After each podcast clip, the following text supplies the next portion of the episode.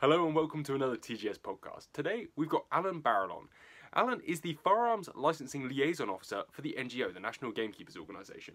He is the point of contact between end user and firearms licensing departments. As such, he has a broad knowledge of all current and past firearms licensing issues, and he's going to share some of that with us today. So we're joined here today by Tim Weston and John Clark of the NGO, and now with Alan Barrell, the NGO's firearms advisor, I believe. Yeah, firearms licensing liaison officer. So I sort of, I'm the first port of call for anyone within the NGO who's got problems with firearms and firearms licensing. I presume at the moment you've been quite busy with questions? Yeah, um, we've been busy with questions uh, based on problems with firearms licensing uh, surrounding um, the involvement of doctors with licensing. But then the police firearms licensing departments um, have said that during the COVID 19 uh, pandemic, they will not take new applicants um, unless they're from professional bodies. Um, however, they will try and keep abreast of all renewals. Um, but even that is causing some problems. Is that legal? Probably not, because the Firearms Act says that shall grant a certificate, um, but we're in very unusual circumstances. So I don't think that um, uh, in the short term, certainly anyone's going to challenge that. And I presume you're seeing a different approach from county to county as well. Uh, yes, to some extent.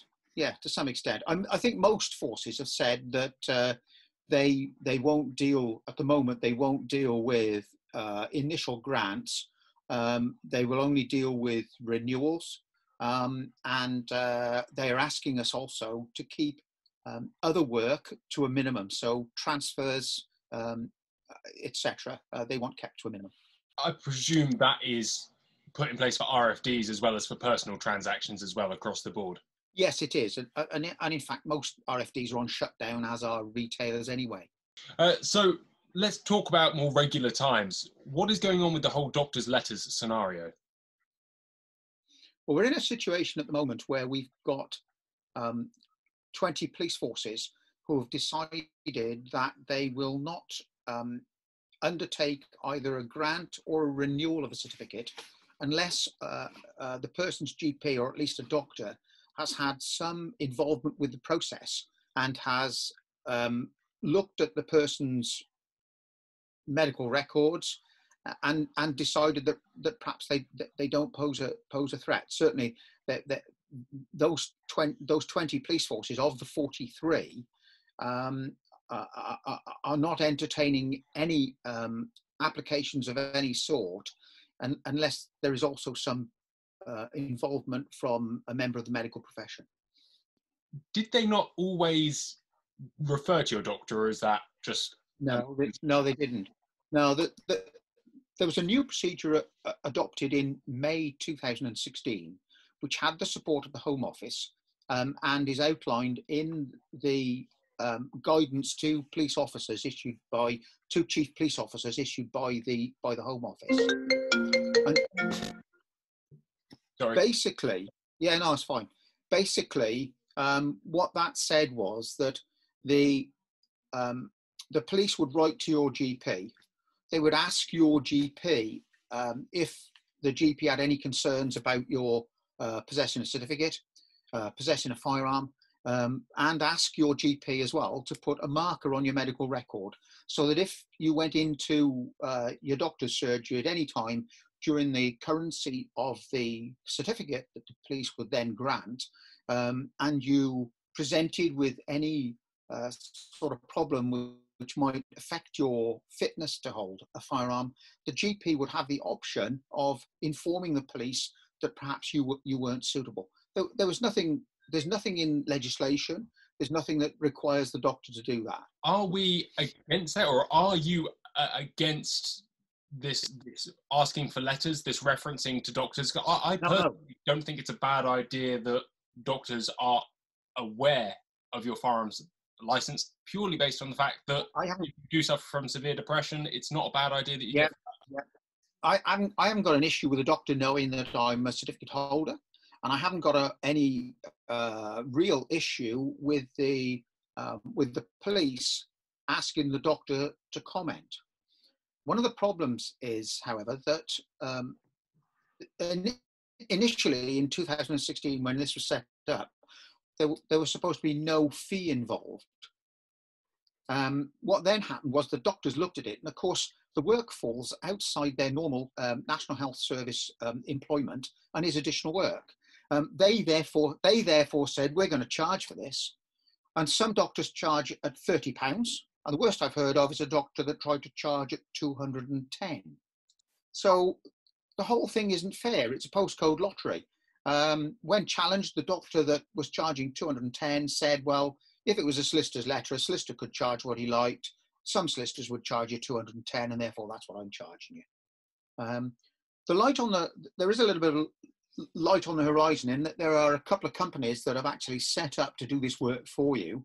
Um, we actually recommend a company called MedCert, medcert.co.uk and, and they will do the whole job for fifty pounds. At least that is fair. At least we know where we stand. That's a, a fair fixed price. A fair fixed price. I mean, ideally, um, why shouldn't it become part of the firearms fee, um, and a fixed price be paid by the police to the doctor for the doctor to complete the letter? That's um, fair to me. And you're thinking of about a 50 yeah. pound is a fair sort of certificates certificates are currently granted for uh, 10 years uh, what would an what, what, what would an additional 50 pounds be? It would be 10 pound 10 pounds a year. Um, and if some doctors can do it for 30 pounds and other doctors want to charge 100 120 uh, I had somebody talk to me this morning. His doctor wants to charge him 160 um, the exception was the 210 um, where does the average come out? Somewhere around 50 quid. There are doctors out there that are doing it for free though, as well, which is nice. There are some. There are some doctors out there that are doing it for free, which is nice. Um, yes, yes, certainly, and, and, and that's and that's great where they're prepared to. But I don't. I I can see that why they should not do it for free as well because it is an extra workload on them that we are asking them. Oh, yes, of course it is. Of course it is. They've got to access your medical record. Uh, they've got to go through it and and if like me and and some others are here, um, you, are getting on in years a bit, your medical record will be quite long. Uh, the doctor may not know you. We'll need to go through that, look at the form, decide whether there's anything relevant, complete the form, complete the um, uh, complete the entry on your on your medical record, so that um, he and his he or she and their their colleagues are aware, should you come in at, at some stage in the future, that, that you're a that you're a firearms holder.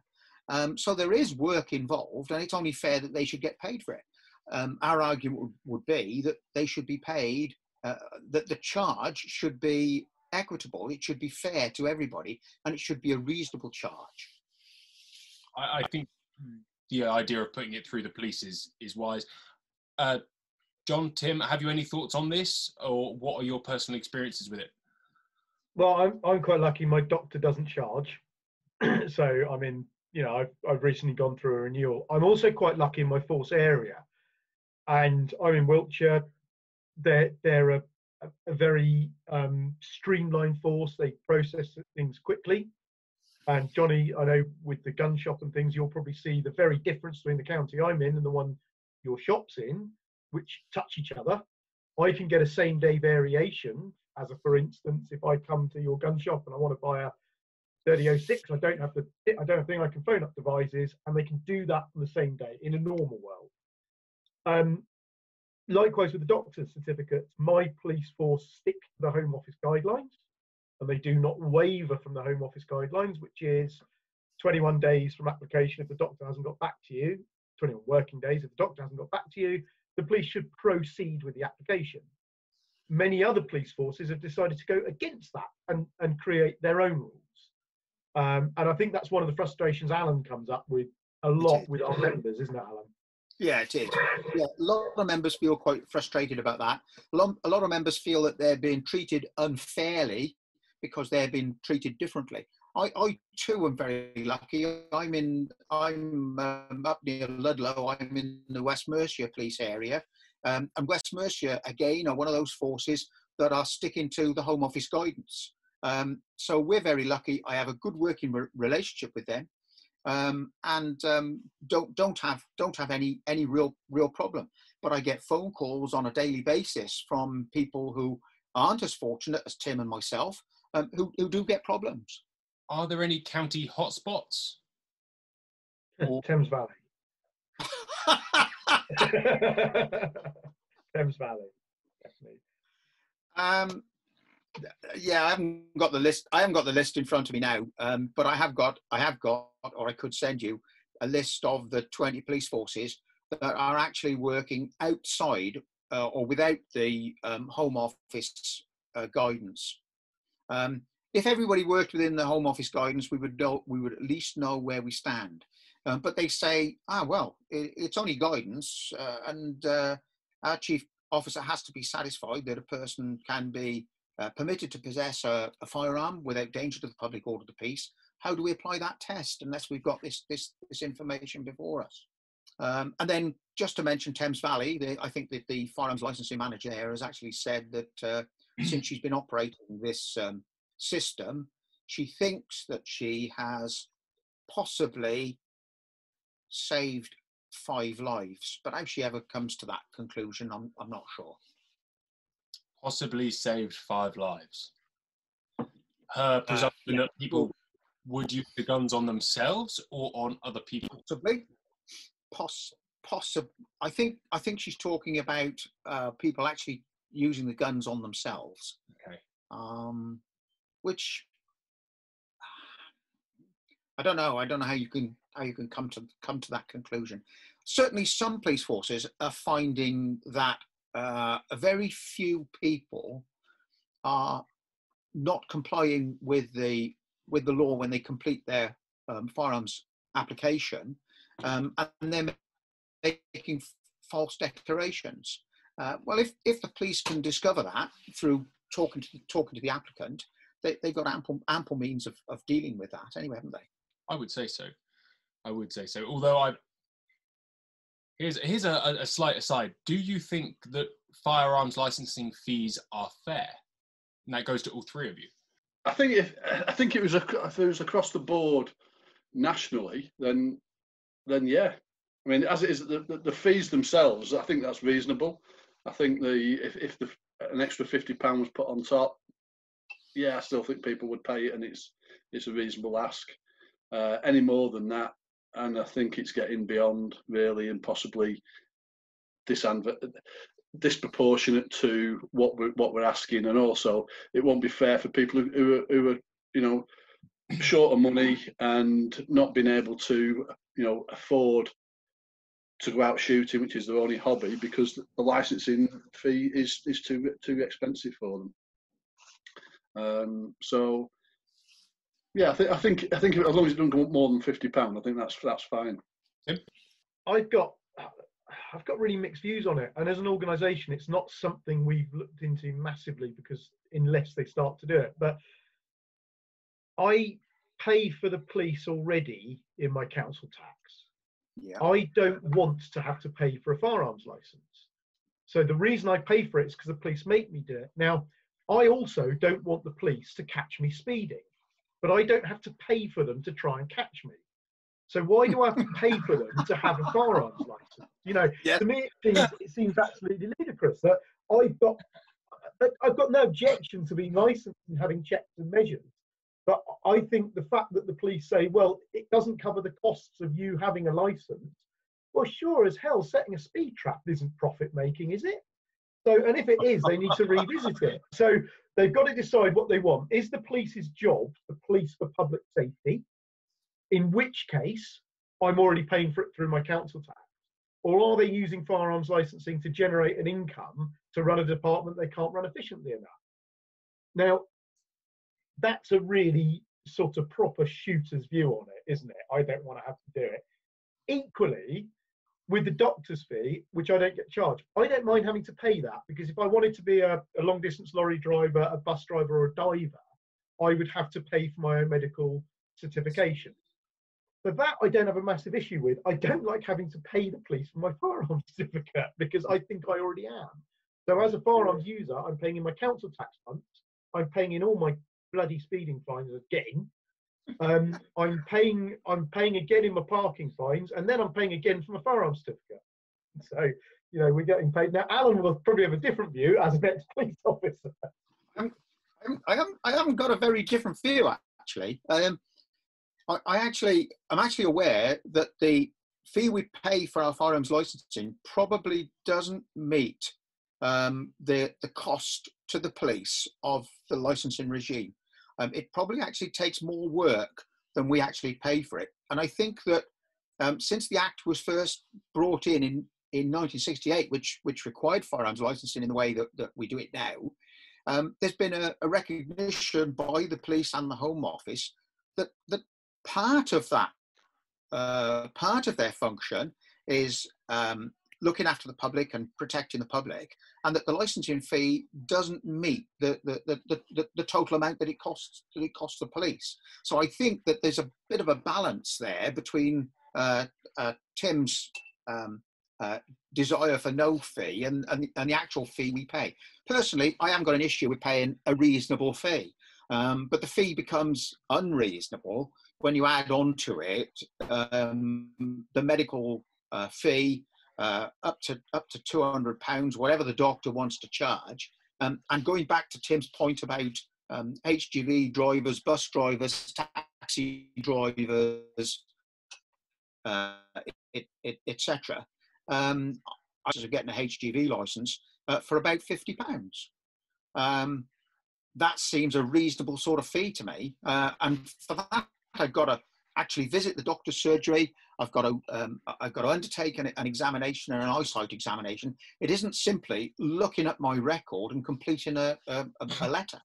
Some mixed views. One, one thing that I'd like I'd like to add into this though that hasn't been discussed yet is one thing that I'm, I am concerned about is is that police forces haven't just put it out there why in a reasonable way that people can understand why they're asking the doctors nothing's really changed in that respect.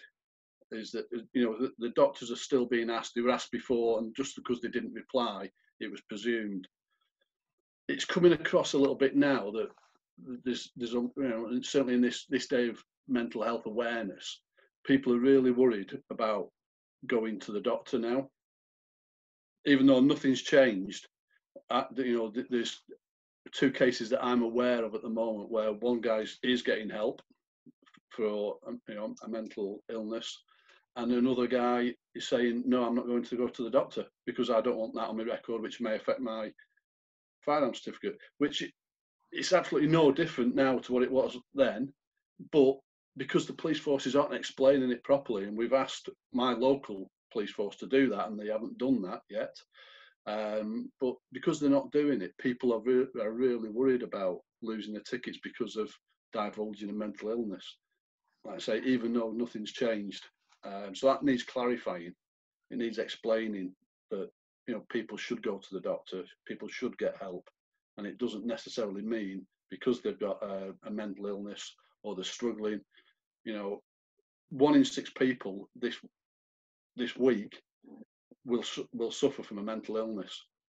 So it's a, it's a big percentage of the population oh, will it's very suffer with it and and and get over it without any hassle or any trouble at all. So we, we shouldn't be shunning, or, and we should be making sure that these people get help, and we should be making sure that you know people are aware that it doesn't mean just because they you know they're suffering a little bit with depression, anxiety, or whatever, but it doesn't mean that they're automatically going to lose a ticket, and that's where the police forces are falling down and not making that really really clear. I don't know what you think, Alan or Tim or. Yeah, John's actually John's actually raised a new issue here now, um, and, and the issue here is that um, if applicants if applicants know, uh, or, or, if certificate holders know that the police are going to look at their um, medical uh, records, um, then it will put people who are perhaps suffering from a, a mental problem, strain or stress or whatever, who really should be seeking out some help um, to get to get cured. And John's quite right. There's quite a large proportion of us will be suffering from sort of from some sort of uh, mental uh, strain or illness at, at the moment. Um, then it shouldn't put people off going to get um, help with that. Um, and I think sometimes, I think sometimes, I think sometimes it does prevent people, or, or, or does put people off going to get help that uh, they really should be seeking out. I don't know whether that helps. Yeah. Yeah, Yeah, no, I I agree completely. I think I think when people start to feel that their private lives are being intruded on by the police, they are so desperate to keep the certificate. Now, whether you're using it as a professional user or a hobbyist user, it's it's a privilege to have a firearms and shotgun certificate, and people don't want that taken away from them. So I think they're so worried that some something, but actually, it's one of the reasons we should also have the doctors look at it because the doctor could say the medical condition you've got is is one of depression, incredibly minor, and it's not worth worrying about. Yeah. And that then gives the police assurance of mind that this person can hold a certificate. And so the, the practitioner, the end user, shouldn't worry about it. But I think ultimately you do. And but like John said, that's really poorly explained by the by the police and possibly by the organisations. I know Alan's written some good articles in the NGOs magazine about it and saying, look, don't fear the doctor's letter. So Yeah, yeah. I, I think those the message is out there, but but it's right. Some people will just think I'm not going to the doctor, and potentially that's even more dangerous. But I think broadly speaking, all of us are actually in favour of the doctor. All four of us are probably in favour of the doctor's Yeah. certificate. I think we are. It Yeah. just needs to be done in a level, even-handed way. And I remember four or five years ago, Alan, there was a consultation on firearms licensing, and the NGO's consultation to the Firearms Licensing Board was effectively, I'm going to paraphrase massively here because it's a huge document, but it said um, uh, the NGO is broadly in favour of what firearms licensing are doing. Uh, we don't like the fact that it is a pure postcode lottery, depending on where you live in the UK Yep. Over all the different forces. And the other thing we find a bit weird is you go to um, the passport office for your passport, the driving license authority for your driving license, and your local copper for your firearms certificate. You know, why is there not a firearms licensing authority, a national body that could streamline everything, reduce the costs, and have it even keel across the whole of the UK? I have long wondered this and asked this of every uh, firearms officer or firearms department person I've ever spoken to. And all of them agree that it would be a lovely thing. However, what, it was only five years ago that they developed a national database. I feel like it's something that may come in the future, or hope. Yeah, I, I- I think from the chief police officers all say they don't want it because it's a burden on their departments. And then when anyone in um, Whitehall administration raises it, the chief officers don't want to lose control of their firearms licensing department. You Mm. know, they could make it happen. They could make it happen, but I think that the individual forces don't want to let go. Yeah, I think that that that, that might be right, and and I think your paraphrasing of the situation of the of the submissions we made is is absolutely accurate. Yeah, sorry, Oh, lovely. it's very good, but it's only water. But we'll crack this one in a minute. I mean, one one of the one of the things, Alan, you told me when I spoke to Alan the other day. What was the the guy you spoke about last week who his application's been delayed because of COVID nineteen and got written to to put his guns in a gun. Oh yeah, shop? um, I mean one of, that's, one of the that's things. quite a good one, Johnny. Yeah, it's quite a good one there. This is a this is this is a guy who applied to a particular force to have his certificate um, renewed. Um, he his doctor delayed getting the letter back to him. It's one of those forces where you, you, you actually have to send the application in with the letter from the doctor yourself. Uh, um, the of the 20 forces that are going outside the um, the Home Office recommendations, uh, they have uh, different instructions that they give to people. So it's important that people read the instructions that come with the reminder. And, and this particular guy had read the instructions, and back in February, he'd sent his uh, letter to the doctor for the doctor to sign and send it back to him, and it didn't. It didn't arrive back, and it didn't arrive back until about the second week in April, despite the fact that the guy had chased it up. Um, and uh, he put he then put the the application in, and of course the application then was running just a little late. Applications should be submitted at least eight weeks before the, the due date because there's a, a new piece of legislation that says that where a, a, an application is received at least eight weeks before the due date, the police may extend the term of the current certificate by um, up to eight weeks, effectively giving them 16 weeks to complete the, complete the investigation. Where that doesn't take place, this particular police force just generated, and I think it was probably a computer generated letter back to him saying, sorry, your application was late. Uh, we won't be able to uh, um, uh, deal with the application before the expiry date. Uh, you must therefore make arrangements to have your guns lodged with somebody else, a, a firearms dealer, whatever. Um, this chap was uh, 70, I think he was 76 or 78 years of age. Um, and, and he was therefore self-isolating under the COVID-19 um, uh, rules. Um, and he came to me and said, look, I've got a real problem here. A, I, I couldn't complete my certificate in time. Um, I, I, sent it back to the police as soon as I got it back. They've now said that they won't complete it by the due date. They want me to lodge my guns with somebody else, and I can't do it.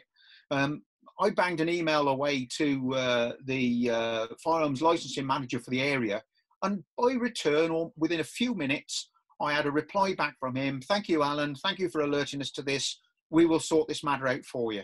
The guy phoned me back later and he said, Yeah, the firearms inquiry officer has been in touch with me and they're going to process my certificate uh, by the due date, which, which I thought was absolutely fantastic. And this is typical of some of the responses we get from some of the licensing managers. If we approach them in the right way, say, Look, we've got a problem, spell out what the problem is, we quite often get a positive, a positive response, a, a very good response. That mirrors my um, experiences with them. Actually, is every time you phone them up and have a nice, gentle conversation and say, "I've got a bit of an issue," or "This person's got a bit yeah. of an issue," they generally do everything within their power to help. I think there's a there's a big stigma out there that they're out to get us and take all our licenses away, and that's what they're created for. Is that a feeling that you you see often? No, I haven't. I, I haven't got that feeling at all. Um, I, I got a feeling that um, one or that, that a small number of licensing managers and licensing departments are less helpful than others, um, but generally most of them are very very helpful. Um, and this particular one, this particular guy um, is from a force which um, some people say hasn't got a good good reputation. It's not Thames Valley; it's another one that hasn't got a good reputation. But I've never found that. I've always found that when I've approached him, we're on first name terms on, on email. And when I approach him, he's invariably helpful, as helpful as he can be. Um, you know, sometimes there are issues, and he has to explain that there are issues, and he can't do what we want want want, want to do. Uh, going back to the mental health issues, we've got to accept that just occasionally there will be people that have got mental health issues but, but quite frankly shouldn't be in possession of, of, of firearms of, of, any sort. And we've got to recognise that, that that is the case from time to time. I, I also think within like an organisational point of view, that the, the way members' routes get to Alan vary. We're a small organisation in terms of staff wise.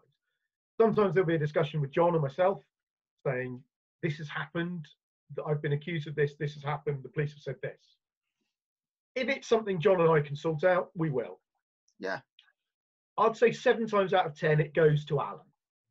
So Uncle Alan up there in Ludlow will sort things out. Now, one of the keys, one of the key things that I would say to anyone, whether a member of the NGO, BASC Countryside Alliance, who, who has a firearms issue, is when you make point of contact with the organisation you're asking help for, give them all the facts that are correct. Yes. Because occasionally I will have been told a story, think, right, okay, let me give a quick word to the police. I can probably sort that. Policeman might say, not sure you got all the facts. Yeah. I suggest you revisit your member. So I'll speak to them again. And you get ever such a slightly different story. And at that point is when it needs to go to Alan because you know the sand's moved. If the the member of whichever organisation it is had have told us the absolute correct chain of events to start with, we could have got to the right place in the first place. Saved everybody a lot of time and also given them the correct advice, correct and up to date advice. So that's something I would say to any member is if you've got to the point where you need to speak to your organization, make sure what you're telling them is what actually happened. not a sort of um, Disneyfied version of it. We've heard, believe me, we've heard all sorts of stuff, and nothing will shock or worry us. No, no, no. That's quite true. And one of the things, one of the things when somebody comes to me and and and they want they want some help, one of the things I stress to them is exactly what Tim says. Look, I need to know all the facts. Um, in extreme cases, uh, where I can't deal with the issues, we've got um, a couple of firms of solicitors that we will pass the details on to.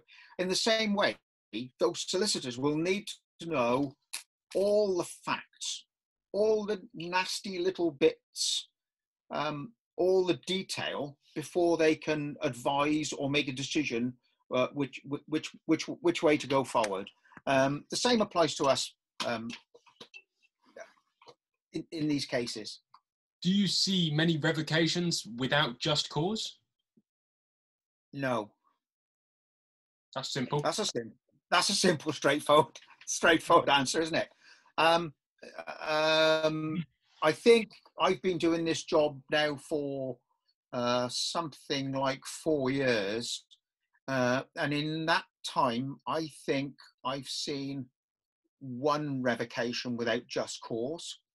Um, one revocation where I think the police got it completely wrong.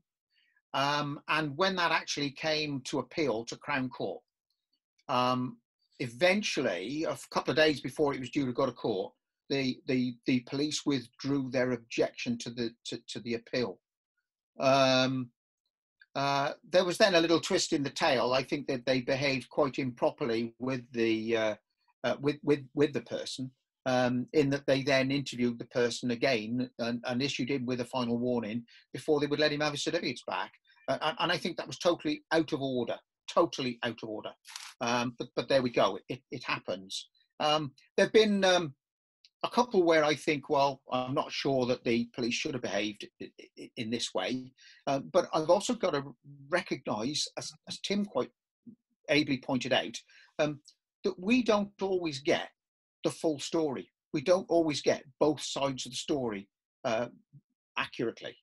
Um, and we, if we're going to do the job, and, and again, it doesn't matter which organisation you're going to, whether you're coming to us, um, whether you're coming to me, to Tim, to, to, to John, or whether you're going to, to, to BASC or whoever the organisation is, you need to be entirely honest and you need to, you need to t- tell them the story uh, quite truthfully. Uh, and remember that, and we always remember, there are two sides to a story always. Uh, uh, it's amusing when you say your Disneyfied thing. We get it. Obviously, we see the other side of it when people are bringing guns in to hand them in, um, or we have to go and collect them where they've been taken away. And you'll always hear only one side of the story, and it always comes across like it was terribly unfair.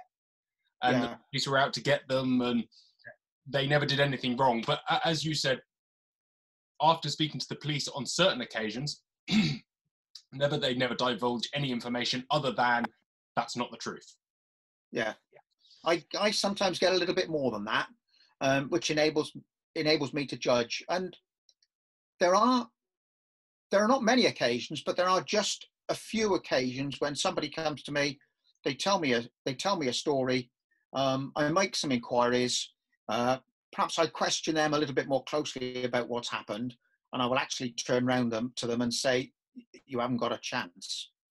Um, you know, I'm, I'm, I'm there to be honest with them. I will turn to them and say, um, I'm, I'm sorry, but I don't think you're going to get your firearm certificate back in the short term. You may get it back in the longer term, wait two, three years, um, stay out of trouble, stay clean, um, and you then reapply for it. Um, but there have been occasions when I've said to people, look, I'm sorry, you're not going to get your firearm certificate back. Can you put and some... I look upon that as fair to them and, and, part of my part of my job, part of my um, you know association with the NGO, is to be fair and honest with with its members. So, can you sort of bracket that for me, if you will? What offence is a you're never going to get it back, and what sort of offence is a two or three years wait and try again? First of all, first of all, uh, there there are certain offences that can be uh, uh, committed where terms of imprisonment are, are involved, uh, where you're never going to get it back. Uh, um, and then what about, for instance, involvement, involvement in uh, uh, drink or drugs? Um, so, for instance, most police forces have a, a policy where if you've been caught drink driving um, and you behaved yourself and you're not uh, stupidly over the limit, um, then you will get a final warning. Um, uh, you get caught a second time, you'll lose your firearm certificate.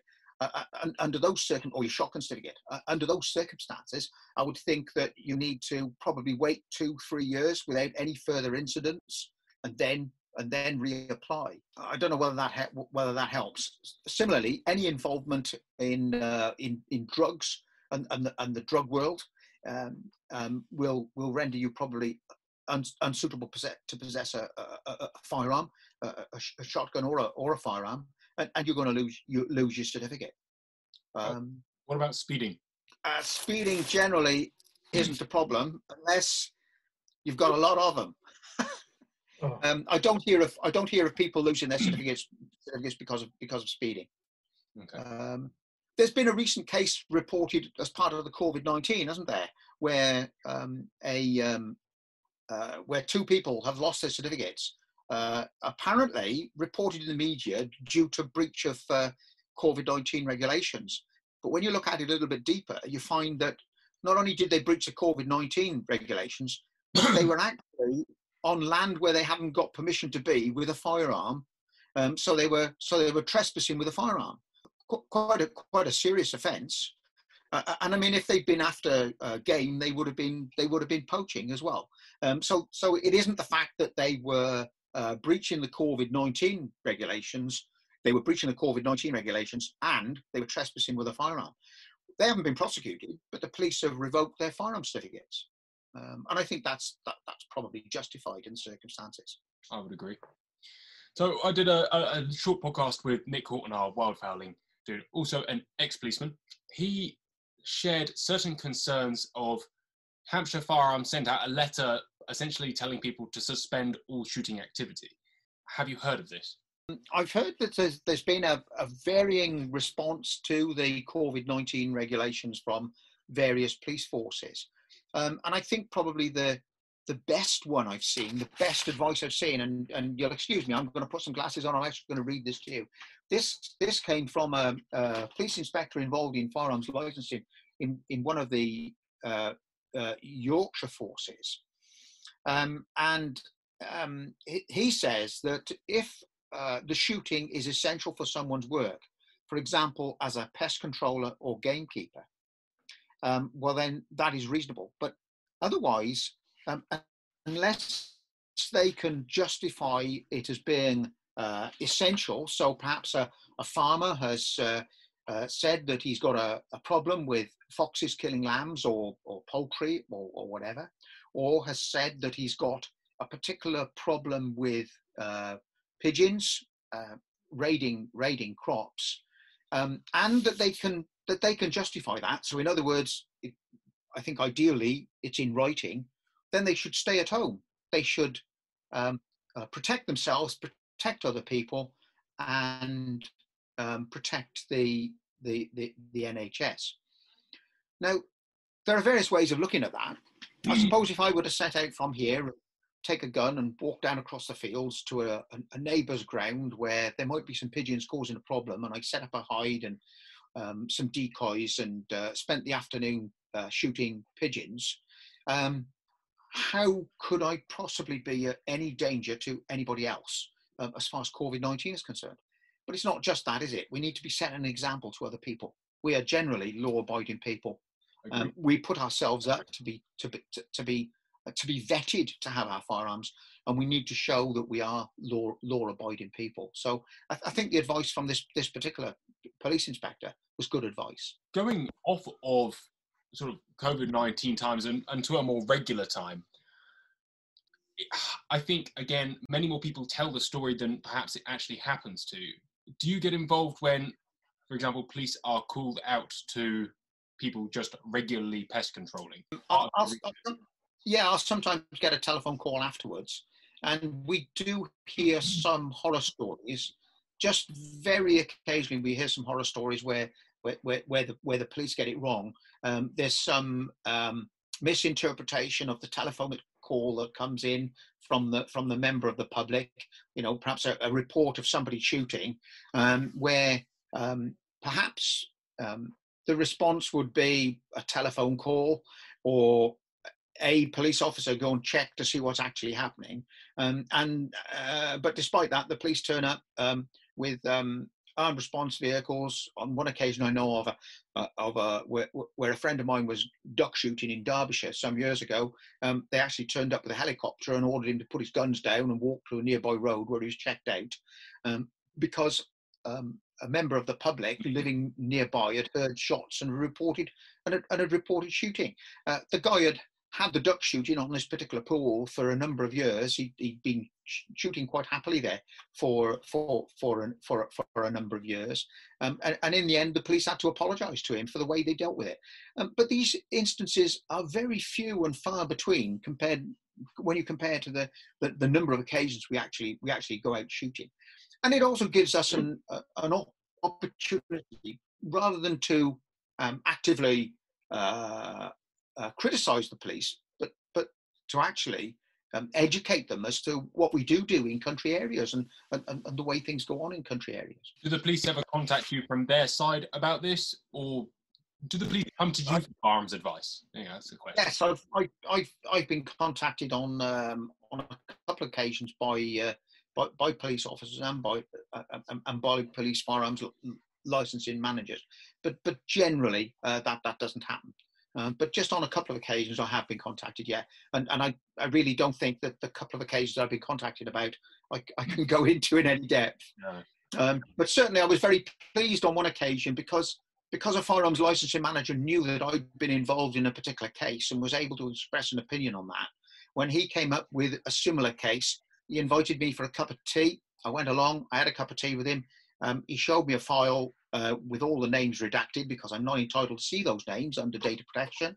Um, and he said, What do you think? And I, I, gave him my opinion, and he said, Yeah, I agree with you. That's exactly what I thought. But in view of the fact that you'd had the, the benefit of uh, being present at the Crown Court at a particular appeal, um, I, I, just thought I'd ask your opinion.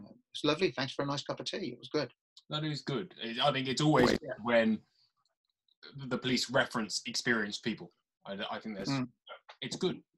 Yeah, I, I, think so as well. I mean, I actually had a call um, yesterday from uh, police force, not really to do with firearms licensing, but it was to do with uh, game bird releasing and uh, the the post potential decrease in the numbers of birds being released, and would that concentrate the antibody brigade to the shoots that are releasing? And the policeman wanted to talk me through what they were planning to do on their strategy. And and the, the, the reason behind it isn't because of a uplift in SABs on shoots, it's more because it's a very prominent badger cull area.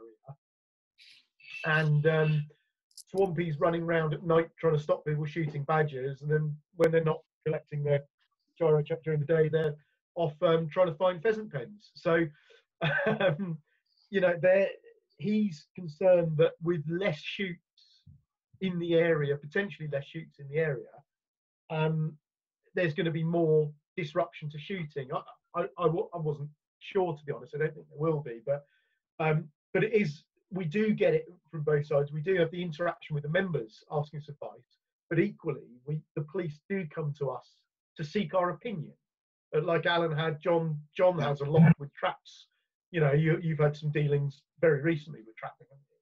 Yeah, yeah. I mean, uh, uh, two days ago, I had um, a police force ring up about a trapping incident. The gamekeeper is completely innocent, but he's been trying to be set up. So you know, there's, there's, things like that going on all the time that we, we deal with, and it's it is good that we're recognised as a, a professional body that that can be called upon and uh, for advice. So like Alan with his firearms experience and everything, and to myself, ex gamekeepers, you know, we've, we've done the job, we understand the job, and we're, we're up to speed with the laws and the changes of laws. So, um, you know, it's, it's good that we can we can talk to the police, and, and certainly up here, I know Tim does as well. We, we have training days with, with certain police forces if they want it. So we'll go along, teach them about any, anything that's going on in the countryside, what gamekeepers are doing, why gamekeepers do it, show them what, what gamekeepers do legitimately So when they get these calls to go out onto estates because somebody's found a trap, you know, the officers are, are equipped then to say, well, actually, no, I've, I've seen this. This is actually legally set. They know all the, you know, how it should be set and how it should be run, and um, you know, so they can deal with it without any fuss from, uh, I want to say, any irate or hysterical party that's come out because they found a, an animal trap, which is part of a legitimate um, control program for for an estate for, for wildlife wildlife management. That is, when you say set up, is that somebody like putting a, a legal trap out and then phoning the police saying, "Look what I found"? Yes, yeah, that, that's that's happening more and more at the moment, and the police are aware of it and they know what to look for because we tell them what to look for and how it's how it's managed. Um, yeah, that's that's definitely happening. I was uh, going to ask why, but I think we all we can all assume Yeah, we- dirty the name of the estate. yeah, and, and gamekeeping, uh, keeping in general. Yeah, yeah. There's there's one. The, the first one I was involved with was I think there was six or eight traps got stolen from an estate, and then they were found. It was a, it's an upland estate. They were found by one of the underkeepers about five days later. Uh, two of them were set, one on a pole, which is highly illegal, another one just on a grouse. But thankfully, the, the estate reported the traps as stolen. Thankfully, the keeper went as soon as he spotted them, he rung the police straight away and explained he was walking to the traps to take them off because these traps were 200 metres away from a merlin nest. So one of our quite rare upland birds of prey was nesting in the area. So, you know, Yeah, the, I mean, no, these, situations are, are, are real. You know, it's no news to any of us. that Anti-shooters don't really care about wildlife; they just want shooting stopped. Um, Yeah. But I, I didn't realise it was quite as prevalent as that. And my second point on this is I was chatting to a friend of mine yesterday, Max, a gamekeeper up north, and he tells me that he regularly has traps destroyed, smashed, snares cut, and just laid outside his front door. Is that as is that common? I don't know a gamekeeper that it's never happened to. Do the police do anything about it? Not really, no. Uh, it's probably a truthful answer. The um, the problem is most gamekeepers, and we're trying to address this situation. Most gamekeepers don't have the time or the inclination to sit on the phone for half an hour, three quarters of an hour, an hour to 101 to try and get a crime number. So if you don't get a crime number, if you don't report it to the police, you don't get a crime number. That crime doesn't exist. So, so what we're trying to do is to, to, to educate gamekeepers and, and anybody who's, who's going about a business, a legitimate business, report it because police and, and Alan will- confirm this. Police go off stats, and if the stats are saying that somebody's bike hasn't been stolen out of the shed, that bike didn't get stolen out of the shed because they didn't report it as a crime. And if a trap doesn't get stolen or smashed up because it wasn't reported, it didn't happen. It's not a crime. Whereas, if you know, so we've got to get gamekeepers, we've got to get land managers to report everything to the police, get a crime number, and then all of a sudden, these spikes will will show on their stats. The police don't like crime. No, I think the key the key there as well is what John said: get the crime number. So last week, um, well, I t- so since COVID 19's happened, there has been an extraordinary lift uplift in rural crime thefts from farms, barns, sheds, etc. Because everyone's at home, so burglars who make their living at nicking stuff can't nick it from people's houses. They're changing. So recently, there's been a huge amount of quad bikes and ATVs, UTVs stolen, chainsaws, etc. Now, one got stolen very close to where I live, and the the gamekeeper there's an NGO member, and he went bonkers that the police had done nothing about it, and he'd reported loads of stuff, and he put it all over social media. And the, the local police here, the wildlife police here, are actually, or the rural police rather, are rather proactive and rather good. So they're a bit miffed, and they spoke to the Wiltshire chairman for the NGO, a guy called Nick Stiff, who's a full-time keeper in Wiltshire, and said, "Look, Nick, have we, have we missed something? What's going on? Why is this all of a sudden this bad feeling? So he gave the guy a ring and said, Look, what's going on? He said, Well, I've got my quad nicked. I said, you got it back within an hour, which he did. It had a tracker on it and they got it. He said, Yeah, I know, but I've reported loads of stuff and no one's even come out. What it actually turned out was there's a local WhatsApp group that the policeman set up. He set up on his own back. It's not a police thing. He's putting these things on the WhatsApp group, but wasn't reported. It wasn't actually being reported. So he just put on WhatsApp gate broken into yesterday morning. Now he thought that was him reporting a crime. Mm. You must get that crime number. If only Yeah. it was so simple. Yeah, You you've got to get you've got to get an incident number or a crime number. Yeah, and if it's a theft, if it is a crime, you need a crime number. If you're reporting some sort of incident, you need an incident number. Um, you know, so if you've got um, people trespassing on your land, not much you can do about it. Um, the, the landowner can ask them to to, to, to, to move, to go on. And um, John's quite right. Um, the police are driven by statistics. Uh, we live in a country. We live in country areas. Um, if um, if there's no crime in country areas, police management will move the police officers from country areas to areas where they see that there's a demand. Um, and for that reason, uh, we need to ensure that where there is a problem in the country, we report it on every occasion to demonstrate that there is a demand in the in, in the countryside and, and to keep our rural police officers where they exist. I think I think you can report um, most most police forces now. You can report over email, and they'll email you back with the crime number as well. So Yeah. Um, I think that's only a, from I've tried it, John. I think it's only a crime, not an incident. So you Right, can only okay. report uh, theft, criminal damage. Yeah. It's relative. It's relatively limited for what we need to report. Um, Right, so okay. couldn't- I don't think you can report poaching, for example. I found a deer that's I found a pheasant or grouse that's been catapulted, clearly been poached. You know the ball bearings next to it, but you can't report that. Certainly, the forces I've tried, you can't report that online or email. No. You still have to phone up. So they need to they need to broaden that that online system out. I think right, to yeah. make it easier for us all to be able to report. I do any of you feel like there is room for wildlife police? Well, there, there are. The, uh, uh, most forces have uh, a wildlife unit, wildlife cops. Um, Lancashire, they'll have. I think, I think there's about probably close to twenty in Lancashire. I would think that are rural wildlife police officers that are trained up in wildlife crime, poaching incidences, that kind um, of thing. ACPO, Association of Police Chief Officers Wildlife Crime course, which I think is a three-day course, Johnny. That so there, there are there are properly trained wildlife officers out there in most police forces. I don't think the Met have got one, but you know, actually, I think they do because there will be wildlife crime. I think they do. They've got a- Yeah, they've got a lot of wildlife. They've got a lot of green areas. Yeah. So But it's not just that as well. They'll, they'll deal with bats and bats in buildings and Yeah. demolition newts in building sites and everything else, that kind of thing. Yeah. So so we we do have it. What we don't have is um we don't have the really cool American armed wildlife rangers that probably is most people in. That was more my reference than yeah. yeah, yeah, yeah. Uh, I don't know. I, I think the way wildlife works in the states, where everybody in the United States owns the wildlife in the United States, and even if it's on your land, you can't choose what you do with it. It's a national, it's a national commodity. Mhm. So they have to police that. Whereas in the UK, it's slightly different.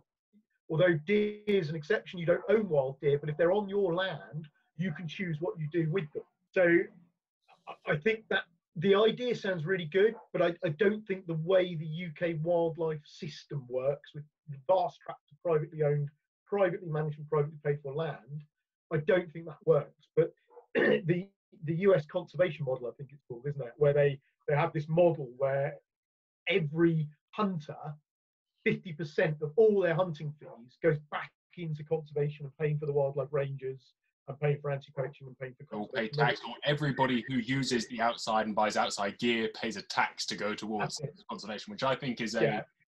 well. I'm not adverse to it, to be honest. I, Well, I, I'm not either. I'm not either. But where do you draw the line? So, as um, uh, John will probably be far more expert on this. Uh, upland. I'd love to own. Let's pretend I own an upland grouse moor. I've got a twenty thousand acre grouse moor. that would be nice. Um, yeah, it'd be lovely. Yeah, be great. So I own the moor. I want to do some conservation work so I can produce more grouse. I'm going to pay for that, whether that's through sales or shooting or out of my own deep pockets. So I'm going to pay for that. Northern Utilities next door, or or the RSPB reserve or the Wildlife Trust reserve next door, they would probably because they're a reserve, it's not privately owned in the sense that a single individual owns it. They would probably have access to those those funds, and I probably wouldn't. So within the UK system, that that wouldn't work. The only way to do it is say, right, all wildlife belongs to the government. So the government is going to fund all wildlife activities, which is what happens in the states. So a, a landowner in the states can't say, I'm going to go and shoot six does because they're on my land. Without he has to apply. He'll yeah. see those. He has to apply, like everybody else, to the Idaho tag wildlife authority and see if he can get six tags to shoot deer on his own land. So ideology, it's a great idea. I think practicality in the way the UK works. We are I think too we're far better down off certain road to implement any of that.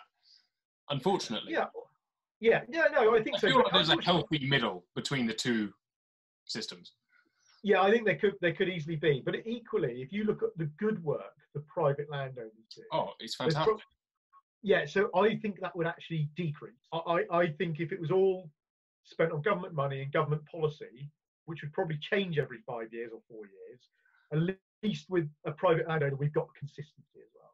there is some mild beauty, however, and I, appreciate this is a larger side, but hunter driven conservation is a wonderful thing. And it ends up that the US has much more pragmatic and sensible conservation spending than the UK does because they understand that you need to remove predators to increase prey, which the UK doesn't seem to take on board when you're taking any of the larger wildlife organizations. A- a- absolutely, and that that's that's one of the one of the key things. But the, the in the US, they're starting to hit a bit of a, a struggle with it now because it's like you say, it's hunter driven.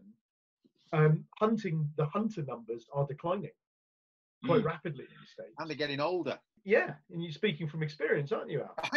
yeah, absolutely, definitely. Yeah. so, so the problem they've got is they've got yeah they've got well you've still got more than me. They've got um, an aging they've got an aging hunting population. They've got a declining hunting population.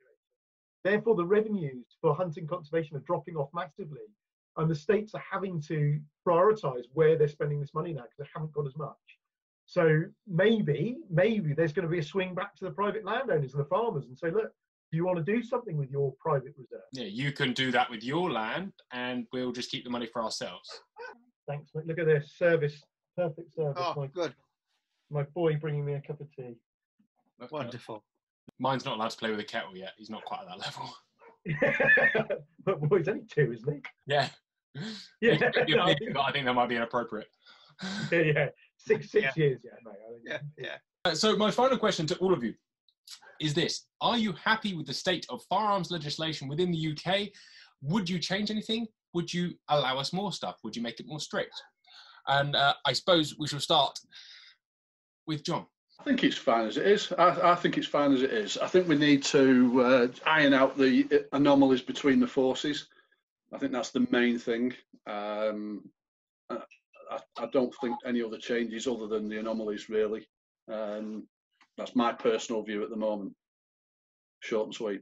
Nationalisation. Keep each individual force. If, if they want to keep all their firearms units, keep that. But let's all sing off the same hymn sheet with it. You know, we, we- we're finding it more and more with everything. that It's down to interpretation of guidelines all the time, and um, you know, I think that needs ironing out. Tim. I, I, I'm broadly in line with John. Variations. Why do I need a variation? I've got a certificate to have firearms. I just want firearms. Why do I have to tell them what caliber, what size, what's it for, and how many bullets do I need?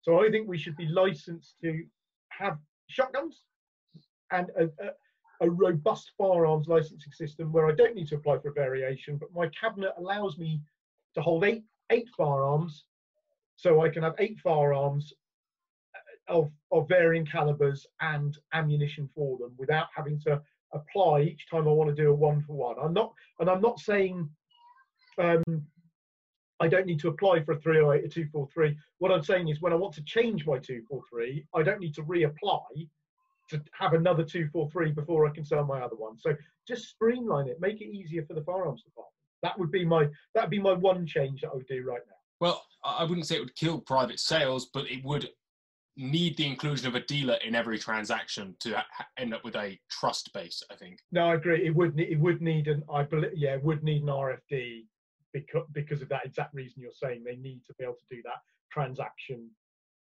and make sure the certificate's correct. Yeah, that would still be possible, wouldn't it? Even if you had to involve an RFD, because Tim, for instance, if you wanted to sell a rifle to uh, to John, um, all you'd have to do is have a, an RFD as an intermediary to sign it across from one to the other. Um, I suppose the police would object in to that probably because just occasionally we find that there's an RFD that's gone wrong. Um, you know, here in um, here in Worcestershire we had one, um, and, and, in Gloucestershire we've had them where um, um, they've gone wrong. They've, they've gone wrong recently. Um, so the so, so, the police might might might not like that. if you were to ask me this question, I would say, well, I don't see why we shouldn't have a, a root and, and branch review of firearms licensing. The Firearms Licensing Act came out in 1968. That's a long time ago. A firearms certificate is a five page piece of paper. If I go to Ireland, which I occasionally do, to Southern Ireland uh, uh, stalking, their license over there is a credit card sized card that authorizes uh, authorizes them to possess uh, uh, firearms in the same way as, that our five-sided piece of paper does. The, the second point is that we had um, a, a, review a few years ago, uh, over 20 years ago, which changed the term of the policy from three years to five, and, and that caused licensing that caused licensing problems. At the time that the Firearms Act came out, poli- police intelligence systems were based on card indexes.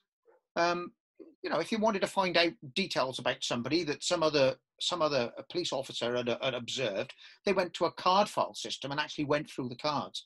We've now got very advanced computer systems, and we've got computer systems where firearms licensing managers regularly interrogate um, um, other police systems to find out what people have been, in, been been involved in, and that happens automatically, generally on a on a weekly basis. So, in other words, there is almost constant surveillance of us and our contact, or at least surveillance of our contact contact with the police.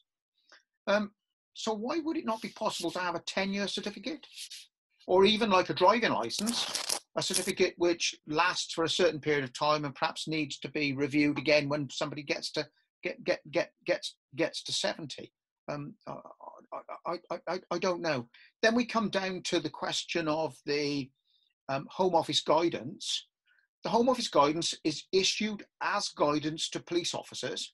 We, as applicants, should be able to rely on that guidance. But an awful lot of police forces, if you challenge them about it or, or, or about some interpretation of it, will say, ah, well, but it's only guidance. They're not bound by it.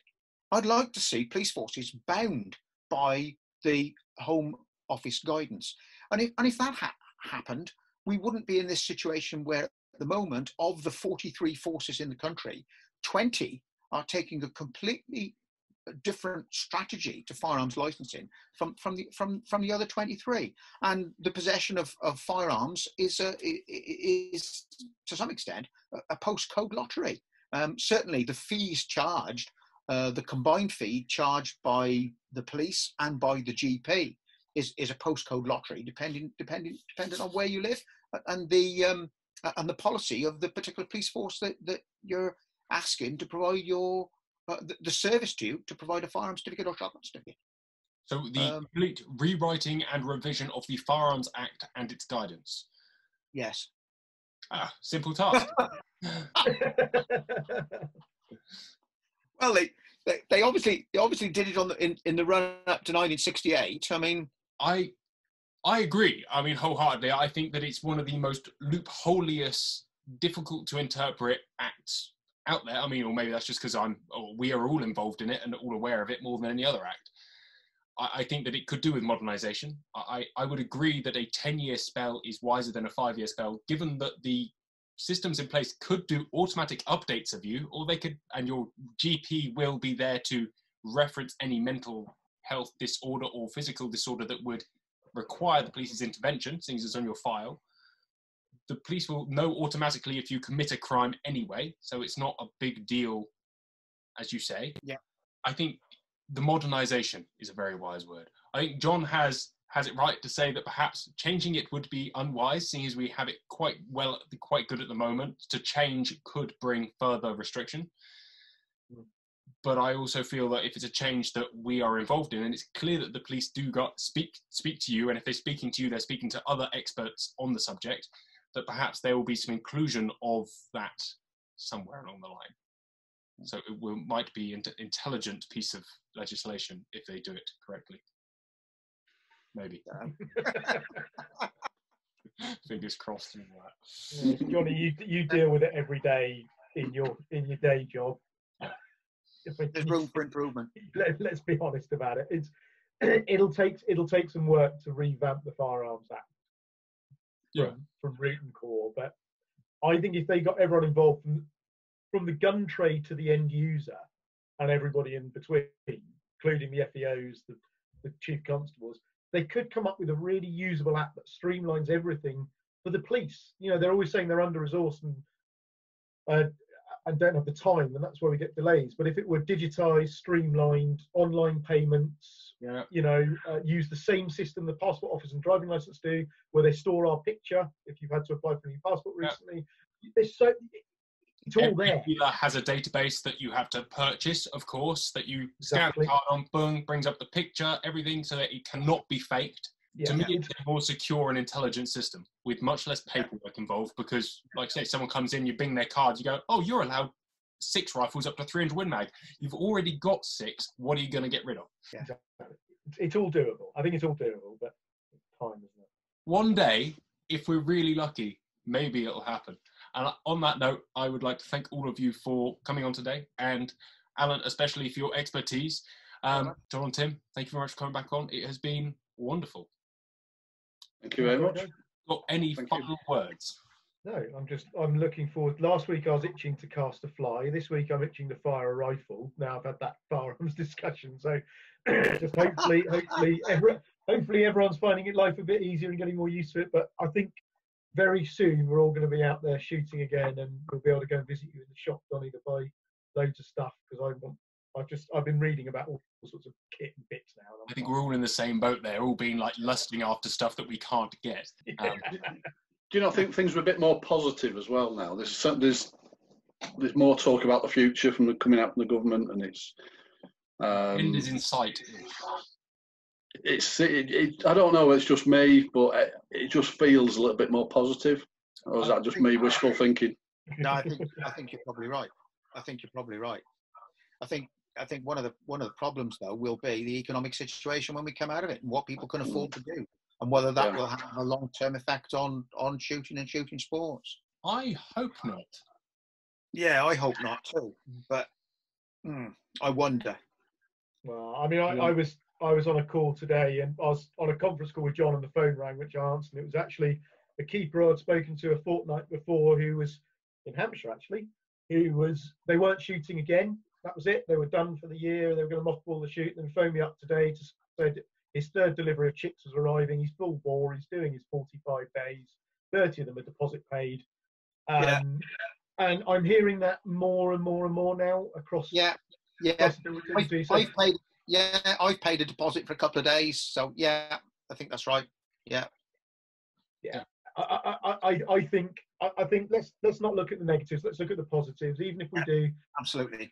three quarters of what we're going to do, half of what we'd normally do, I think we're still going to have a good season. And those who enjoy shooting are still going to love it. 100%. Those who love it are going to do it, and it's going to be great because it's better than sitting at home for six weeks of your life not pulling the trigger. yeah. Guys, thank you very much. Nice to see you all. Bye. Nice to see you all. Thank you. Bye.